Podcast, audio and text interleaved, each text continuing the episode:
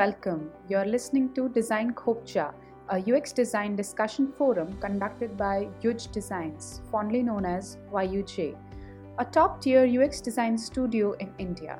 Yuj has successfully crafted experiences for many international clients, most of them being Fortune 500 companies. Since the last 10 years, they have worked on more than 2,000 design and research projects and have earned themselves a spot in top 15 global user experience agencies. Today we have with us Prasad Bhatake, who is the co-founder of Yuj Designs.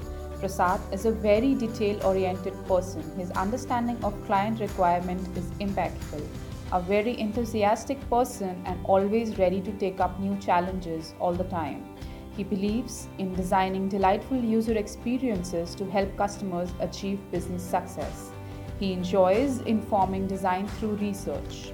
His top priorities are anchoring new engagements, leading global design teams, customer engagement, and design management, and has also worked across various domains throughout his design career. Welcome, Prasad.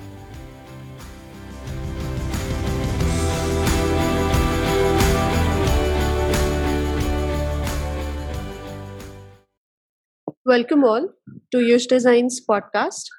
I'm Madhura and I'm in conversation with Prasad Bhatake. Hi, Prasad. Hey, hi, Madhura. Good to hear you. Hi. So, the first thing that comes to my mind is the world is constantly evolving around us. What are some of your recommendations for designers to operate in this dynamic world? Yeah, Madhura, that's that's a good observation. Markets and economies have never been stationary, and they have evolved continuously. There has always been an upward and a downward curve. Uh, probably today the speed is tremendously fast, and at times I have noticed that it outpaces uh, the human thinking. Uh, and in such situation, uh, designers or the design as a system which is creative. It creates new things. It solves problems. It repair, repairs broken systems. Uh, they need to be much more stabilized. Um, so here are a few things i feel uh, designers need to remember. Uh, design always is a proposal to solve the problems our clients are facing. That's number one thing that designers need to remember. Number two these challenges are not straightforward. Designers have to work very hard reach out go to people to get complete 360 degree view. It's never the other way around. People never tell us what to design. Designers are the creators. They are the thinkers. They need to contribute and hence they need to reach out. Uh, the third thing is uh, design solution serves others. And usually as we all know it's the end users. So I would suggest designers don't need to fall in love with their creation unless and until the users do. The fourth one, there's always a budget to things that we do. And the creativity of the designer is also tested during a project. Number five, design is always holistic. It is a part of a bigger solution. So I would suggest designers need to work very closely with decision makers and influencers. This will help them drive the design rather than getting driven by all the people or the ecosystem around them. It's design, and so design is never like a open-ended ad hoc painting or a random painting that we do. It's a systemic approach. The sooner designers learn this and imbibe that there is a methodology, there's a process, they will go miles ahead. You can be master only when you have tried it many, many, and many more times. Unless and until you have failed, you will not know what works and what doesn't work. So, my encouragement here is for people to understand design is not random, design is very, very systemic. It's an approach. Learn that quickly and demonstrate. The last thing, which is the seventh thing that I'm going to talk about, is work with your design leaders. Identify and enhance operational processes that will provide excellence to the design group. Invariably, excellence will come to you. I hope that uh, helps you see the larger picture of how the world is evolving and how design as a system needs to evolve too. That is so true, Prasad. Due to the recent pandemic, everyone is virtually connected these days. But it is also said, out of sight is out of mind. What will be your advice for designers to be able to cope up with this? Yes, uh, that is something that I've also experienced firsthand. Out of sight is out of mind. Uh, people are comfortable working with designers in a room, whiteboarding, uh, brainstorming, deliberating, and discussing things. Uh, but in the today's world, when we are all connected remotely, uh, that's no more uh, possible. So I guess my suggestions would be threefold. One is that designers need to sit back and think, not immediately react. They can think about what their actions could be, what should their design thinking could be, uh, what is that they want to create, and what is that they want to solve. With this in hand, they can then reach out to people and tell stories, trigger deliberations and conversations. Here, it's not then necessary to be in a room or be in front of a whiteboard because you've done that preparation ahead. People usually feel connected when there are deeper conversations. They feel that oh you are there for them and you've already done some groundwork and preparation and if that preparation has already few solutions in mind and you could propose them to them then they feel wow i'm in a safer hands and then this whole thing about I always need this person in front of me so that I could delegate, I could watch, I could see if this person is being productive for me or not. Then you are in the driver's uh, position. The third thing I would suggest is um, your offering needs to be extremely workable and implementable. That means they are they are solutions. These are not off the cuff ideas or remarks uh, that you would make. Uh, essentially what we are saying is there are plenty of ideas already floating in the room or in the virtual room now i would say so it's important that the the, the ideas so called that you feel should be much more deeper uh, thought through making them workable and implementable so essentially replace the word ideas to now solutions in all your conversations use the word solution because solution usually are much more thought through, which are implementable and workable. Yeah, that's a lovely answer, Prasad.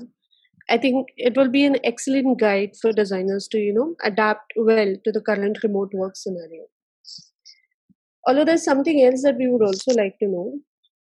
What is it that contributes to Yuj Design's success story? Yeah, there are several uh, you know uh, stories that uh, I would love to kind of narrate, uh, which contributes to the success that we have so far. Uh, but the one of the base and one of the one strongest story that comes out uh, um, is that one clear goal that we always work with. Uh, and that was that for all our customers, be responsible for a good upward curve for their business success. If they are successful we are successful. And that that success comes from the person who is anchoring that engagement. So irrespective of our client expectations our our own bar of excellence has been consciously kept higher. Uh, in other words our people are always on fire to push the envelope each time. This is more so in all aspects of our work too not just design. Uh, design management engagement of a go- and and the governance of uh, a series of projects that we do building true relationships directing teams or simply take innovation with uh, less time and money if you will. Uh, it's not straightforward but we have to build this over a lot of practice. We also had our own failures. We had our own successes. And through this over decades of this practice, we have been able to kind of frankly say that, yeah, push the envelope, have fire, and deliver with the eye on all these aspects that also matter and not just the design at hand. It's a collective impact that we make on our um, customers' success. Yes, it's critically true. Uh, what we all know is designers are usually busy creating solutions. Um, and they are parts of a larger business problem. Uh, because they are hands on, uh, deep solving problems, they usually don't get to see, feel, think, and participate in large uh, business views. And to do this, we need to elevate the entire design system. Uh, we need to get designers, their thinking, their creativity, the ideas that they have, and align them and direct that energy to run a design as a large system, just like or more than other departments that we see in businesses. Um, if you if you see around, barely we see any design department that is in the leading position to be able to drive the design. It's usually the technology department or the sales department or the marketing departments. But we never hear the word, hey, the design department is the one who has led to design, um, who, who, have led to business successes for enterprises. Um, so this alignment that I'm referring to is like a systemic approach to design it is um, easy but it, if um, if we can put our minds to it uh, this could be done together where uh, your ideas people management of things could be orchestrated far more maturely uh, in a systematic order to be able to take all designers together have their successes and also show that design could make business successes. Yeah I'm just going to add one last question to this. Mm-hmm. So, how much do you think design ops is necessary in these current times of remote work? If you have a team of uh, a designer or two, I doubt if you need operations. But these days, and especially if you look at large organizations and enterprises, um, and I would say large could also mean a, a, a 50 to 100 employee company who have substantial market offerings. All of these guys are frantically working against competition, their own uh, processes and methods to make a dent in the market. Of course, they're upward and a positive dent in the market. And if they have design, that design can't happen in randomness and off the cuff. So operationalizing and having a systematic approach to design also working hand in glove with these other systems, whether it is manufacturing, whether it is IT, whether you are also running a, a legal shop. All of these to run properly needs a systematic approach. And so design operations is most critical, I would say, that management has to set up and take notice of and invest in. That was a very informative session. Thank you, Prasad, for these excellent knowledge points. Design ops is certainly becoming the need of the hour. With digital transformation on the rise, all of us, designers, will have to take up a systematic approach towards elevating the entire design system and making an impact. If you have any questions or comments, reach out to us on our social media accounts and do continue listening to our channel for more of such interesting podcasts. Thank you.